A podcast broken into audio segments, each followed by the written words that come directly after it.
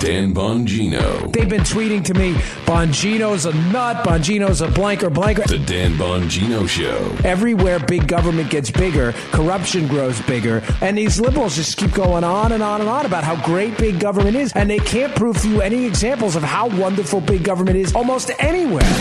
Get ready to hear the truth about America. Young kids, you are too stupid to figure out your health insurance needs, so we're going to hammer your cabooses to death until you figure out that the government knows what's best and you're an idiot. On a show that's not immune to the facts with your host, Dan Bongino. Welcome to the Renegade Republican with Dan Bongino. Producer Joe, how are you today? I'm fine. Happy Friday. Yeah, man. Friday the 13th. What a news day. Man, I, I've got so many notes here. I'm afraid that I'm going to miss something. So, right to the point. Hey, first, an explanation because uh, I was on Tucker last night on Fox and I went on to talk about the Las Vegas. Uh, attack again. Mm-hmm. And uh, I got a lot of feedback on that first one. Remember, I said the thing about the I, I was not precise in my description of the body armor, and I cleared that up. It was totally my fault. I I told uh, NRA TV yesterday during my regular one o'clock hit there. I said it is my job to be absolutely precise with you. There's no excuses for speaking and over in generalizations at all.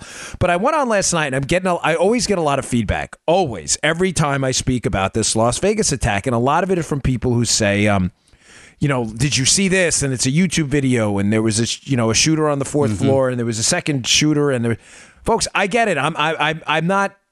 As I said on Tucker last night, I don't blame people for wanting answers at all, but I feel like I owe you an explanation because I think some of you think I'm dismissive, and one thing I'm definitely not of my listeners ever is dismissive, mm-hmm. and I'm absolutely not in any way intending this to be condescending. But I think I owe you an explanation as to why. Because someone said to me, the genesis of this, or a little background, is someone said to me yesterday, I know you don't like conspiracy theories, but.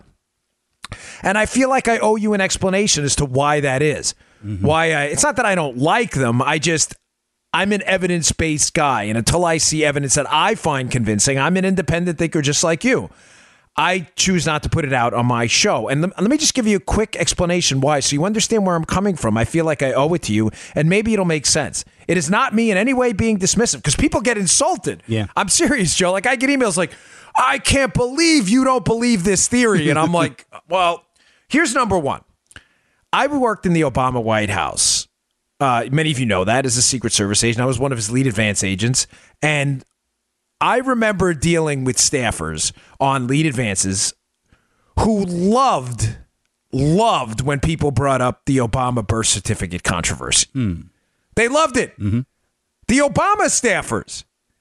Now, folks, I'm not a student of war, but I am pretty convinced that when your political ideological opponents, just like in, say, wartime, are doing something you want them to do, your opponent's probably doing the wrong thing for them. I'm just saying, folks, they absolutely loved it. And I used to ask people who would tell me about it. I get it. I uh, totally understand that people have questions about everything. Question everything you want. I'm just telling you that, again, when insiders in the Obama White House, I watched, I saw this up close and personal are are saying to you, and this this is one example of why I I have a real problem with. I think a lot of these things. Here's my. You want to hear a conspiracy theory, Joe? All right. Here's my conspiracy theory, and I don't mean that in a negative way. I think Democrats set us up a lot with this stuff to make us look like idiots. I'm. I heard it. I was there. I'm telling you. Joe, you get where I'm going with this? Is this making sure do. sense? Yeah. This this is a this is a bait and switch. Not all of it. I mean, listen, I would if you know someone I had some information. I when I said that tweet, Obama Gate was going to blow wide open. Yeah. I had heard some things, and it turned out it wasn't a conspiracy theory. The Obama administration really did unmask Trump administration officials. That's real. It's not a theory that actually happened. But there are some things like the Obama birth certificate thing where I'm telling you behind the scenes, I can't tell you anything with 100% certainty. All I know is Descartes, I think, therefore I am. That's the only thing I can tell you with absolute certainty, okay? But I can tell you this with near certainty that I was there listening to these people, and there's nothing they liked more than when Republicans brought up the birth certificate. Nothing. And I'm telling you, I think it was a scam. Secondly, self perpetuating disinformation campaign. yes, they loved it. It was it was the greatest thing ever. And again, as a rule of strategy, when your opponent's doing something you want them to do, you're you're probably not doing something right. Secondly, working for the government and having had one of the highest clearance levels you can have, a, a, top secret, sensitive, compartmentalized information clearance level when I was on the Presidential Protection Division protecting the president and access to some very privy conversations. Folks, I'm telling you, in my experience, the government, not the people within the government, I'm talking about the collective IQ here. Mm-hmm the collective IQ of a government of fallible people and sinners, which we all are, they're not smart enough to do the things you're giving them credit for doing. I'm just telling you, they are not smart enough to pull these things off. I don't know why, as conservatives and some libertarians, we argue on one end that the government's too dumb to manage healthcare, but on the other end, we, we propagate a theory that they were somehow able to blow up the World Trade Center. Uh, folks, does that make any sense? I'm sorry. I, I just it I was there, okay? I worked in Seven World Trade Center. It's it just doesn't make sense. I know you're going to send me emails. I get it. I, I listen. I respect you as people. I understand you're naturally inquisitive, and I'm not trying to be condescending at all. I'm just giving you my explanation of why I believe why I believe. I understand why you believe what you believe. And I, I, really debated even talking about this because people they go. I, I mean, really, I, the only reason I brought up is because after the Tucker hit on Las Vegas, I probably got fifty or sixty emails from one person who swears I'm covering up for the CIA that it was like a CIA hit, and I'm like. Guys, you realize I work out of a home office Dude. in Palm City, Florida, right? Joe, you've been here, correct? Yeah. My stu- I you think I have CIA operatives visiting my home planting stories on my podcast? Guys, come on, is that even realistic? You know, there's a principle I strongly encourage you all if you if you would allow me to live your lives by. It's a very simple one. You know, Occam's razor, right? Some people say it's you know, keep it simple, stupid, right? That Occam's razor. Mm-hmm. That's it's a little more complicated than that. The more, I guess, uh, you know, pseudo sophisticated version of people who want to sound really intelligent, unnecessarily, by the way, because keep it simple, stupid really sums it up. But Occam's razor would say something like, given all possible explanations for a scenario, except the one that's the most parsimonious or requires the least amount of explanations, right? That's a great way to live your life. It's a accept the one. I'm not talking about accept it blind to any future evidence. I'm just saying like always accept the explanation at uh, barring any other evidence that requires the least amount of additional explanations. You want to know why I don't believe the World Trade Center was taken down as an inside job? Because I worked there. And the evidence you I have I saw with my own eyes absolutely no evidence at all that someone was hauling explosives into Seven World Trade Center on the OEM floor. We were on the ninth and 10th floor to blow up the building. None. I was there all hours. We had a vehicle security facility down there. We worked there all hours. We were there at two and three in the morning. We had a duty desk at midnight. Not one person in the 12 years I was in the Secret Service ever reported to the desk that they ever, well, it wouldn't be 12 because, you know, the buildings went down in 2001. I got on in 1999. But you get my point. In those two years, no one ever reported anything unusual ever. It just, for, for me to believe a conspiracy theory requires me to assume a lot and requires me to explain away things that make no sense. Like, well, why did no one report it? Why? It just doesn't make sense. Mm. I'm, I'm, gosh, I went on way too long about this. This is why I didn't want to talk about this. But you know, I, am just my apologies, folks. I don't want to waste your time, but I did get a voluminous amount of email, and uh, I feel like if you're nice enough to tune into my podcast, I should be fair enough to give you an explanation. Yeah, and right, as far as you're going on. on like that, you know, what are you going to do? What are you gonna do? Yeah. Son's a junkie. What are you gonna do? that my son's. I don't have a son. You got to listen to the show, you'll get the jokes. Just like Jay's Abacus. Yes. Someone actually posted on my Facebook yesterday. Who is this infamous Jay's Abacus making a joke? Yeah, of course. But again, folks, inside joke. If you're a regular listener, you'll get it. If not, you'll figure it out over time. I yeah. promise you. All right. So yesterday, uh, Trump thankfully put out an EO, an executive order uh, kind of bending Obamacare a little bit in the direction of free markets. I got a lot of questions about this too on email. One guy sent me one in and said, "Wait, wait, wait! My, you know, liberal friends at work are saying you didn't like Obamacare's executive orders, and now they're okay with Trump, folks." I I always hate this. Just to be clear on this, it's not that we did. It's not what about I. It's not about what I like or dislike. My beef with the Obamacare executive order was about specific executive orders that were not executive orders. They were legislating from the executive branch of government, which is not constitutional. We have a legislative branch of government. It's called the Congress. Most of you know that. The executive branch is there to enforce the laws. It is not there to make the laws. What Obama did with the DACA, the DACA program, Deferred Amnesty for Childhood Arrivals, the basically amnesty amnesty program for kids who were brought into the country illegally, which was a, a penumbra from the Obama administration. Why people, and good conservatives, had a problem with this was not because it was an executive order. There's nothing illegal or unconstitutional about executive orders. What it did was it rewrote the law based on a a really tortured definition of prosecutorial discretion.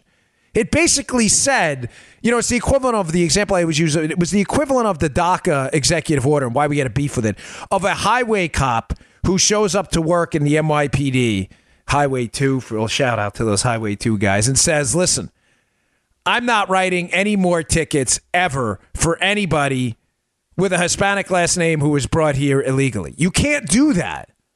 Now, they're not prosecutors or cops, but you get my point? Mm-hmm. A, a, cop has discretion in individual cases. A cop on the highway, uh, most of you know this, is under no obligation to write you a ticket. None. Right.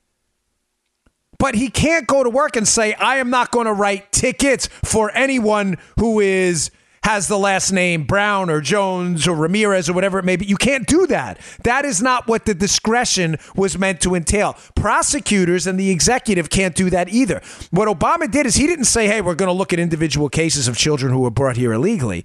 What he said is, we're going to let everybody go. That's not prosecutorial discretion. That's rewriting the law. That's my beef with the EO. Now, is this Trump executive order on Obamacare going to be challenged in court? Sure. Are there things they may have issues with? Yes. And I'm going to get into this in a second. One specifically, though, is subjecting some plans to the Obamacare law, however bad it may be written, and it is, and not subjecting other plans. They may have an issue. We can't, I mean, for me to ignore that because Obamacare sucks would might make, make me just as bad as the liberals. You get what I'm saying, Joe? Yeah. I mean, at some point, we're going to have to legislatively change yes. Obamacare. We can't just say, well, you know, uh, listen, Obamacare sucks, but I'm a believer in the constitutional republic. It was passed in a tortured manner. It's the, one of the worst health care laws, if not the worst, in American history. But we can't profess a, a, a fidelity to the constitutional republic and then throw the republic out the window when it's our turn.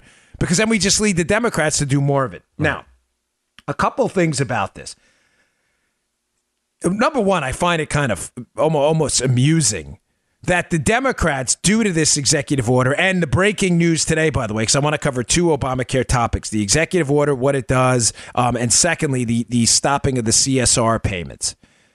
These CSR payments were, were bailout payments. These uh, Trump put out a, a, a, tweet this morning, and HHS put out a tweet. And Jeff Sessions did a hit this morning, the Attorney General, and said we're stopping. These are the bailout payments. That's what these are. And I'll put a a um, an article, a really good article from the Washington Examiner in the show notes at bongino.com. If you subscribe to my email list at bongino.com, I will send you uh, the show notes right to your, your mailbox. But let's get to the exist. So again, two things I want to cover is stopping the bailout payments to health insurers. Mm-hmm. And secondly, the executive order expanding healthcare associations, what it means for you and and the atrocious position the Democrats are in right now. They folks, they are. They are they don't know what to do. Their heads are spinning. You can tell by the way Chuck Schumer reacted. Okay, number one, what did the executive order do? It basically expanded the ability of small businesses to form health associations across state lines. Um, so I guess the best way to say that is Joe works for a radio company. The radio company uh, can get into the if they have enough employees, they can get into the bigger insurance markets. They can get group rates, and oh, but as a subject, they'll be subjected to Obamacare rules and regulations because of that. What the Trump executive order does is it allows some of those regulations about what those plans have to buy, Joe. Mm-hmm.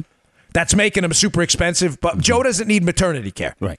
Uh, uh, right? Am I crazy? Yeah, that's for um, sure. Joe does not.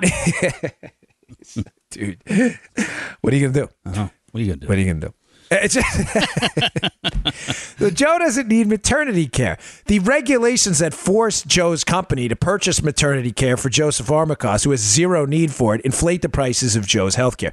What this executive order is going to do is going to allow a bunch of smaller companies, maybe three, four, five employees, a bunch of them to get together and get access to some of the similar rates that the bigger companies can get through group plans.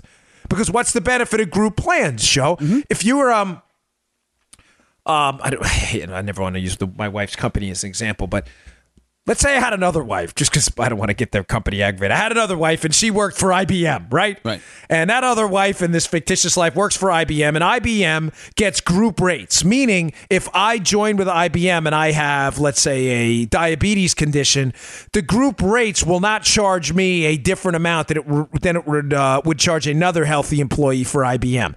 Now, you may say, well, how does that work? Well, it works because IBM has so many employees that the contract is still profitable, Joe, for the health insurer because they get whatever, four or 5,000 employees. Mm. And of course, in there are going to be some people who are sick. But you get what I'm saying? How sure. it's worth it for them because there's going to be a ton of healthy people. They're going to pay. Now, small insurers don't really have that benefit. So now with this executive order, I'm trying to make this really simple. It's obviously a little more complicated, but this is the essence of it. It's going to allow smaller employers, three, four, five employees. Let's say they're all sick. That's not a really profitable contract. Mm-hmm. It's going to allow them to band together, spread the risk amongst a bigger health association of, say, 10 and 20 companies with two or three employees each, Joe. Mm-hmm and all of a sudden get access to lower group rates where the risk is pooled not just in your small business, but amongst, say, 10 or 20 small businesses joining together in the association. Make sense? Sure. Yeah. So it's, it's pretty simple stuff. It's a great idea. Um, I think it's a fantastic idea. I applaud Rand Paul uh, also for pushing for this for a long time. Is it a panacea? Is it going to fix the markets overnight? No, and there's a very simple reason. There's going to be massive lawsuits by the left to stop this stuff. Now, Part number two of this.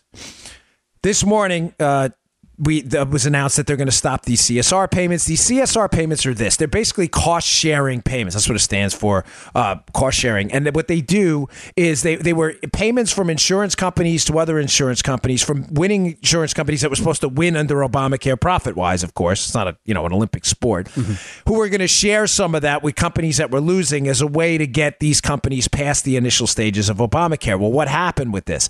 Well. sadly, I'm not laughing. I mean, it's just it goes to show you the futility of the Democrats, how dopey this party's become. There were almost no winners um, in this, so everybody lost money. So what happened? Obama. Uh, and and the Democrats in Congress, when Obama is in office, authorized payments basically from the U.S. taxpayer because there was no money to pay off the losers.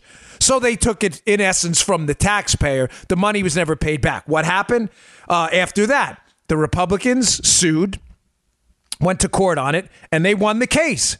Because why, Joe? The president cannot appropriate money like that. Mm-hmm. The appropriation has to come from the legislative branch, the right. Congress. And it didn't. That was never in the bill that they could do that. So they lost in court. These cost sharing payments con- uh, continued, though, because Obamacare is so bad, folks, that if the taxpayer payments were not there, you following where I'm going with this, yep. Joe? These companies don't have other companies to rely on to bail them out. They only have the taxpayer because Obamacare sucks so bad. Right. So now let's rewind the tape. Go back to the beginning. Here's the awkward position the Democrats are now in.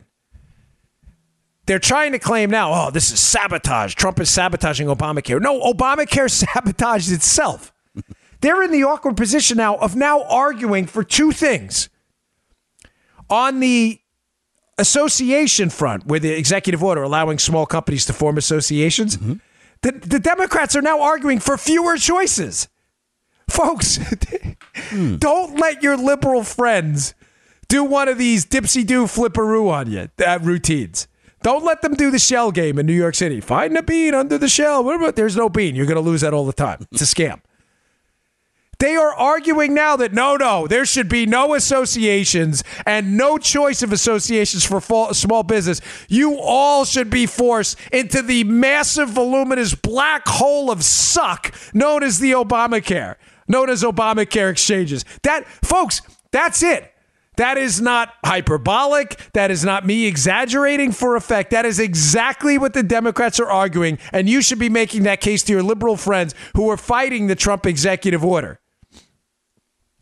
You should be saying them. So basically, you're arguing for me to have fewer choices. Uh, no, no. What we're saying is this is going to undercut the exchanges. How is it going to undercut the Obamacare exchanges? Because what's it going to do? It's going to. It's going to. It's going to. This is what the Democrats are actually saying, Joe. I'm not kidding. Mm-hmm. I'll put the articles in the show notes. Look at them yourself. It's going to undercut the exchanges. Well, how's it going to do that? It's going to offer low cost alternatives. And what's going to happen? This is me arguing with myself as a fictitious Democrat. And what's going to happen with lower cost alternatives? Well, people are going to take them. Uh, uh, uh, what are you going to do?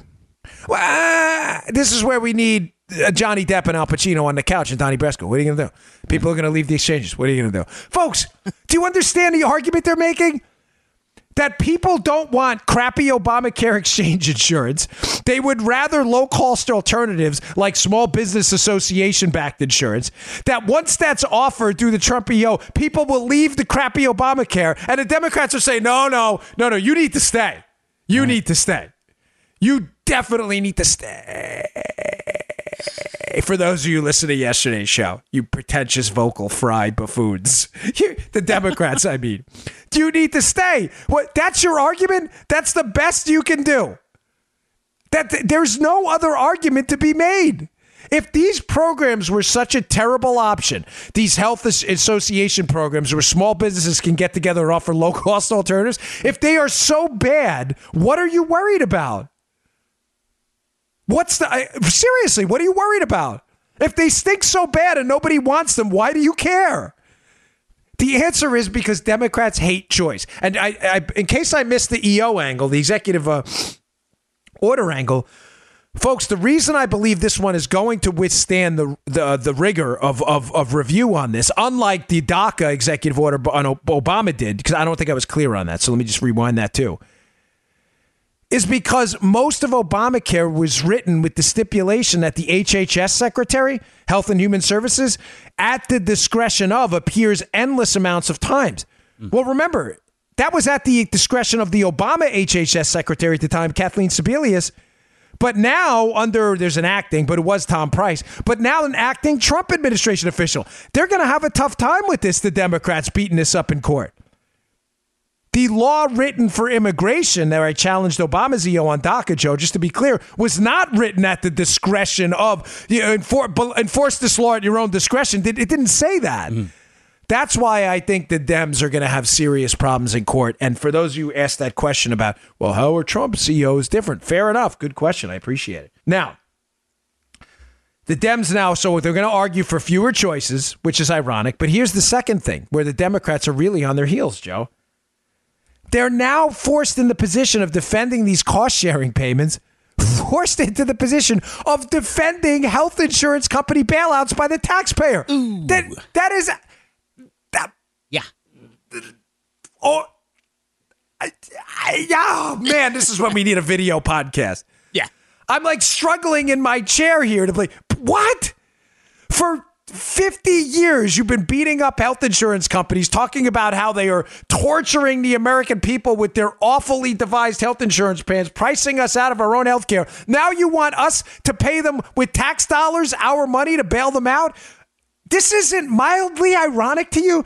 Folks, I'm telling you right now, the only people who are buying this, this tremendous line of horse crap I'm I'm serious, and I'm, I'm just gonna sound rough. I'm sorry, yeah. but are you are really dopey people with limited IQs? I'm sorry. If you are a leftist who is buying this, you have done no homework at all. In other words, buying the idea that not bailing out insurance companies with taxpayer dollars is sabotage.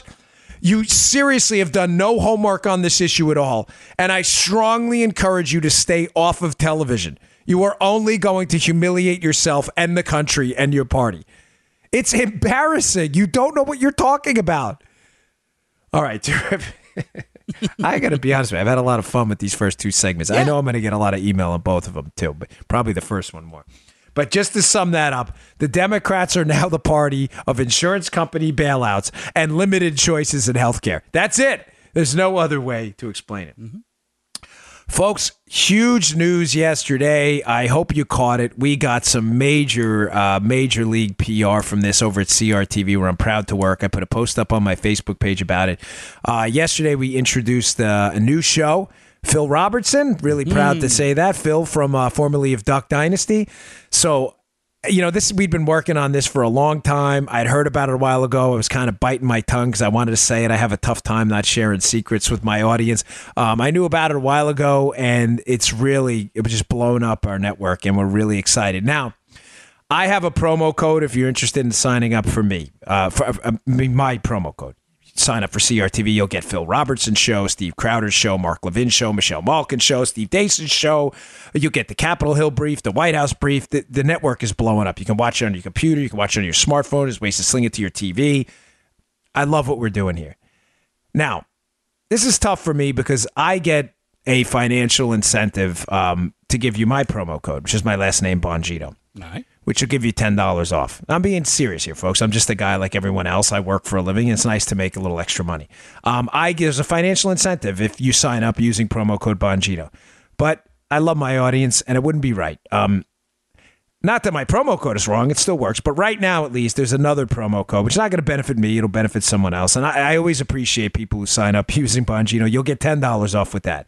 Point I'm trying to make is if you use promo code DUCKS, D U C K S ducks, like quack quack, mm-hmm. plural ducks. Um, you'll get twenty dollars off. So I love my audience. It would be really disingenuous for me not to give you an alternative that would save you ten more dollars. So although I always appreciate people who use mine, there's a, a promo code now, Ducks, that uh, will benefit someone else. But nonetheless, you guys are great and ladies, so you'll get an extra ten dollars off, twenty dollars off if you use promo code Ducks at CRTV. So please go sign up today. We really appreciate all the support we've gotten. Okay. Um, I saw a story today that I've addressed on the show repeatedly, and I think is of great concern to you. And It you know kind of plays into one of the the live reads I do, but that's not why I'm doing it today. Uh, Washington Examiner has a piece again. I'll put it in the show notes about a congressional hearing about the threat, the growing threat, and folks, the very serious and potentially existential threat for many of a North Korean nuclear detonation in the atmosphere. Yep. I know this kind of stuff sounds, you know, we started the show about conspiracy theories. This is not one. Um, I cannot be clearer on this. This is a very real, credible, real world threat that the potential for it happening, albeit very low, thankfully, is not zero. And as we talked about on my show where we addressed the black swan scenario and gun mm-hmm. control, and I addressed on Levin, any scenario that re- uh, that result, even if it's low probability, but is super high risk, meaning death, meaning the risk is like you no longer exist, is worth you thinking about and preparing for.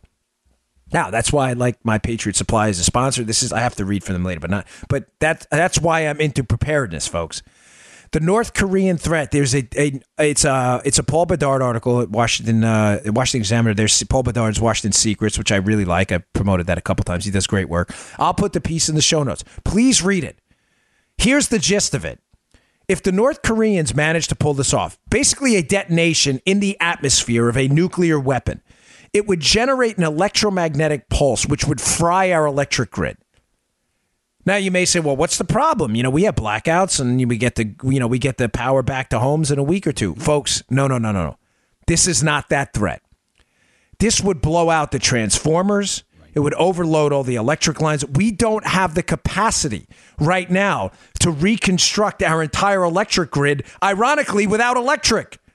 We would have to rebuild the transformers. The entire infrastructure would have to be rebuilt. The problem with that is as this in, this is a congressional hearing, folks. This isn't like some joke, some crazy blog site. This is the real deal.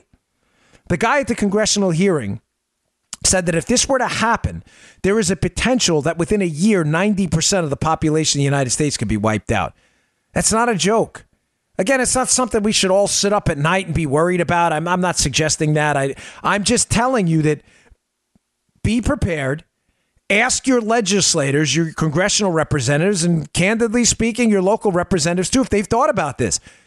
There are ways to do this to harden up the grid. I believe, uh, what do they call them? Faraday cages or things mm. like that, where you can put them yeah. around transformers. Folks, this is a very serious threat. Now, you may ask yourself, well, gosh, why haven't we done anything?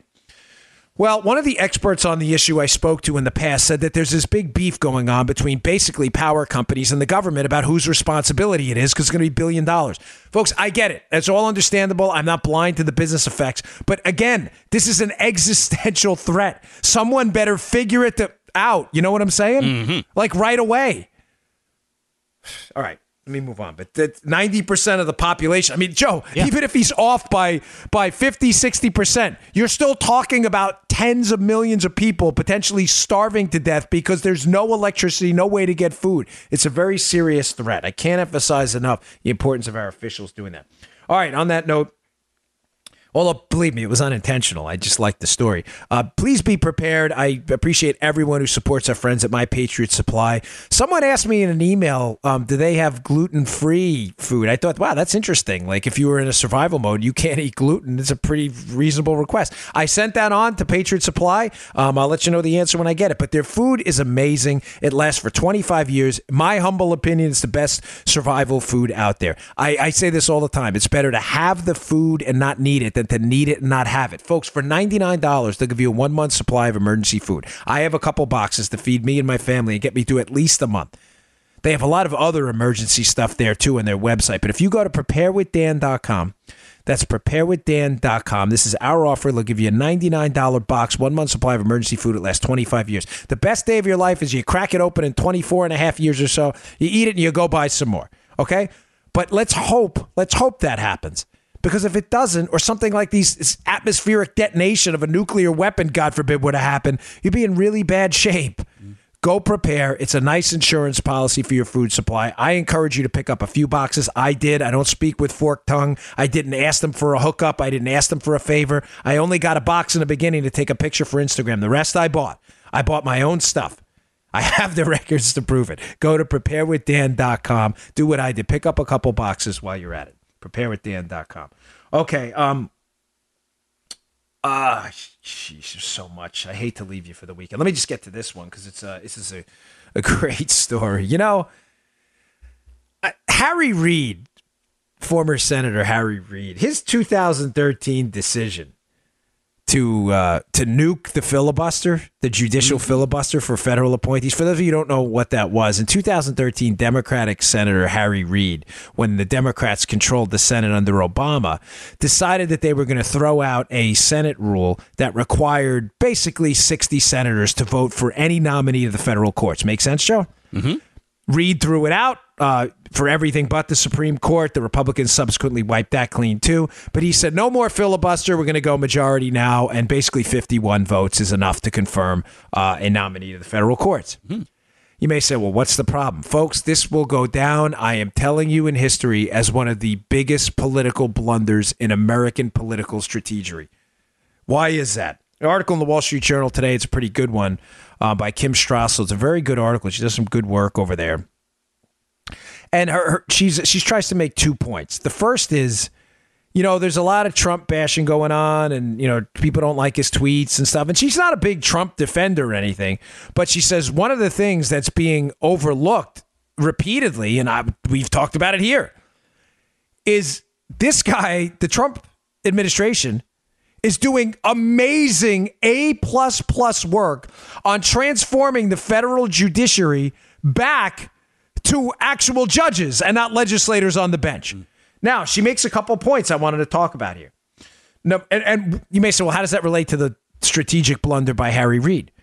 Because the it should be obvious the Republicans have 52 votes. Well, you know what? 50. Well, Susan Collins really isn't a Republican. Frankly, either is McCain. Yeah. But they have a tiebreaker with the vice president. They have enough votes right now because the Democrats wiped clean the filibuster rule, Joe, mm-hmm. to get all of these judges appointed. So this is the biggest political blunder of all time. And let me just add to that.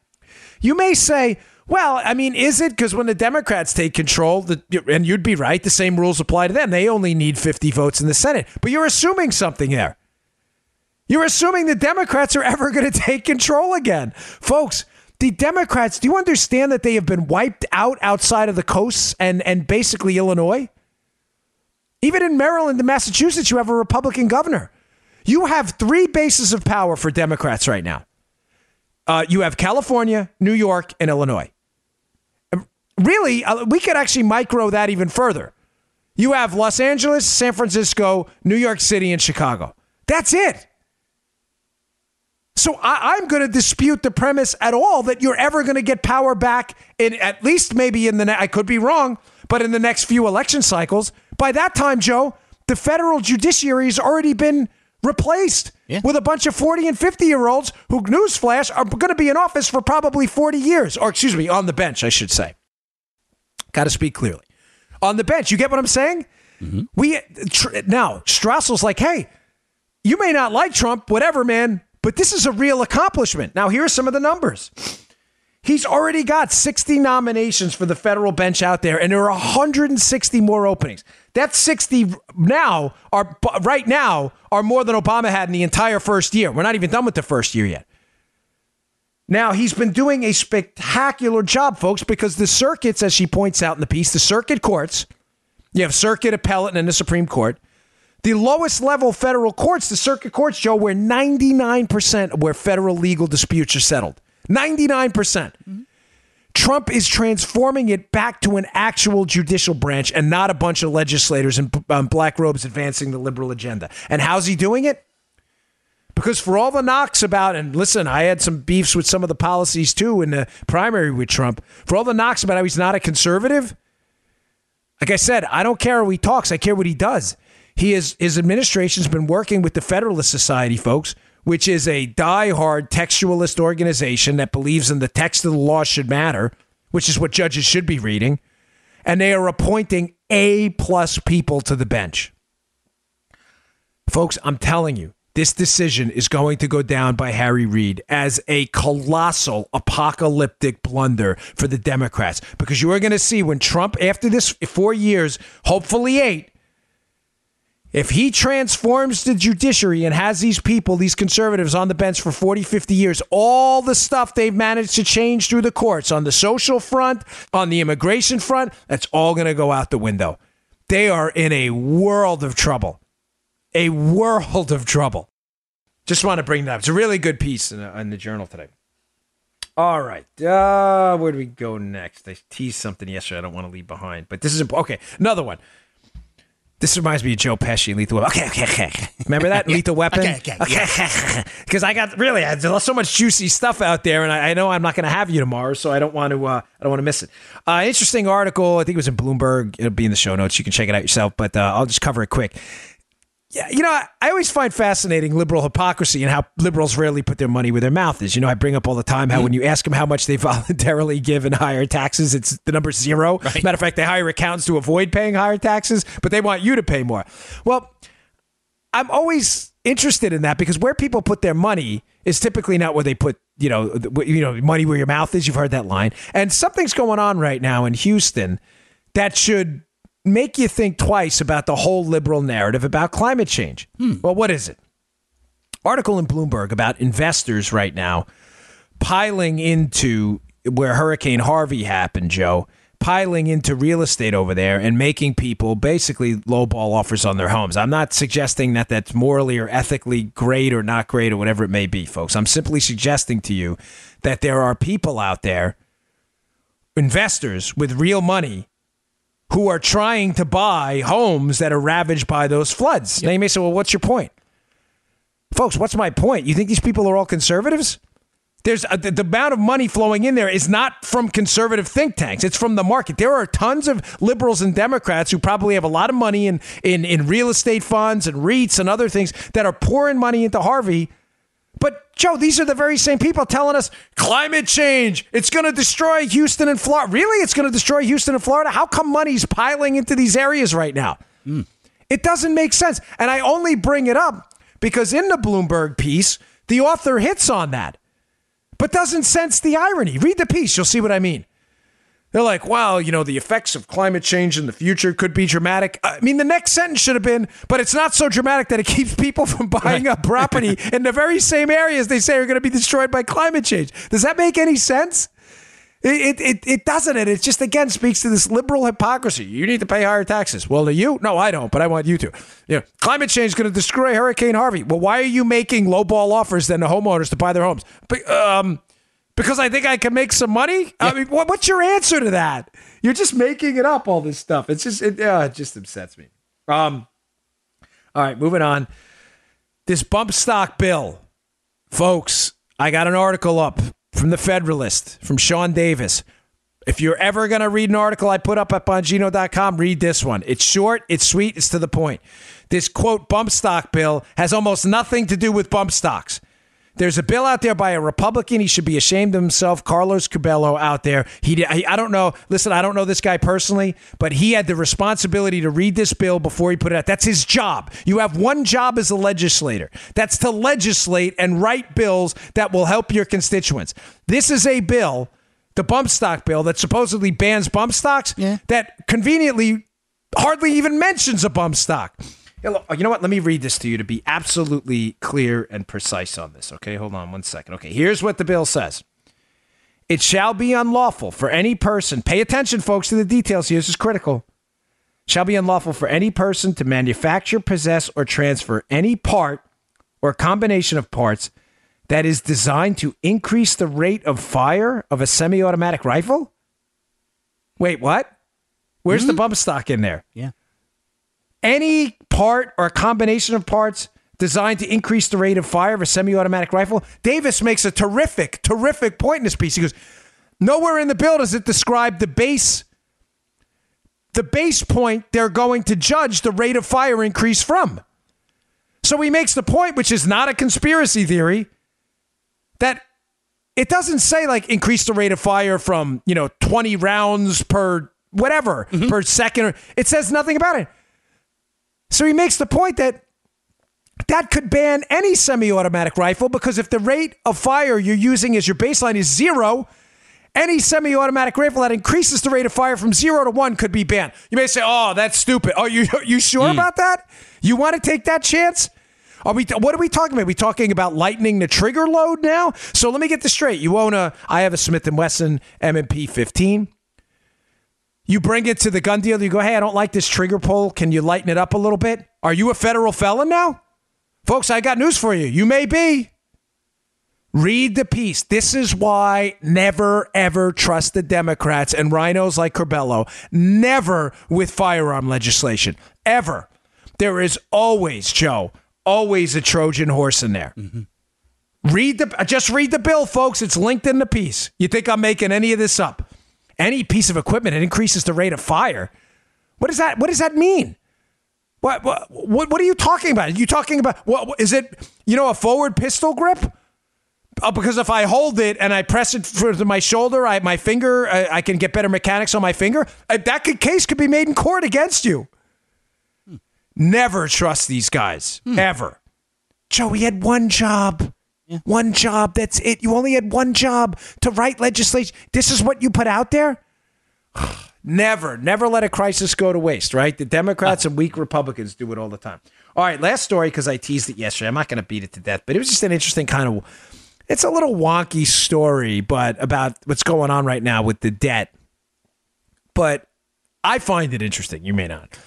We're in a little bit of a pickle right now with interest rates. We have kept the Federal Reserve has suppressed interest rates for, for a very long time. Now, there's a lot of arguments about is what the natural rate of interest would be. Is there just not a lot of demand for money? I don't want to get into a lot of that today. I'm just telling you interest rates are low right now. So that's the premise of where we're going with this because I don't have a lot of time to get into the other stuff. Interest rates are very low. There's a kind of a battle going on uh, right now between what they would call like doves and hawks. And there's a piece in the journal that covers this yesterday, which is fascinating. But should, do we raise the interest rates? Do we lower the interest rates? And in essence, folks, raising our interest rates nationally through the Federal Reserve or trying to do that because there's no way to directly really do it. You have to do it through secondary means there's an argument right now do we need to do that? And the, the reason they're talking about that is, is the economy getting hot enough under the trump administration and, and at the tail end of the obama administration? Is the economy growing enough that we have to make sure we don't overinflate the money supply joe and get a get a, a bubble burst you know like like we had in housing? Okay. So they want to raise interest rates. So pretty simple stuff. But the conundrum we're in is we've had interest rates so low for so long. And here's a number for you the uh, what is it, the Bank of International Settlements uh, reports that borrowing outside of the United States is there's 10.7 trillion dollars in borrowing in the first quarter alone outside of the United States because low interest rates make borrowing easier, right? Sure. You want a loan, Joe, for your you know your coffee cup factory, whatever it may be. Mm-hmm. You want a low interest rate loan, so borrowing is increased. But here's the problem, folks, and here's kind of the pickle we're in. A third of that money is owed by borrowers in emerging markets. You're like, well, who cares? What the hell does that hmm. mean? Well, emerging markets, their currencies can fluctuate a lot because they're not as stable as places like Japan or China. Just, but you know, emerging markets have hot and cold economies. You have hot and cold governments at times. The problem with this is if you borrowed at a low interest rate, it's eventually you had to convert those dollars you borrowed into the local currency. So let's say the currency is whatever it may be. We used to call them chits. So you say, you know, over whatever you, you convert it into your local currency, which is chits.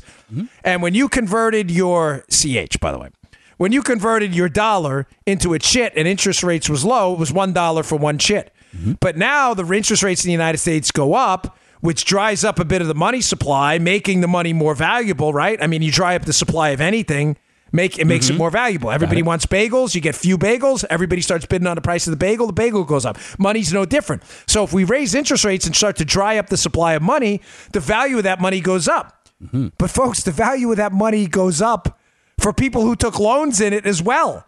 So now these emerging markets that borrowed in US dollars but have to pay it back in jits because it was, you know, you had to convert it to spend it locally mm-hmm. are now going to be screwed because you thought you owed a dollar per chit and now you need five or six chits to pay back one dollar.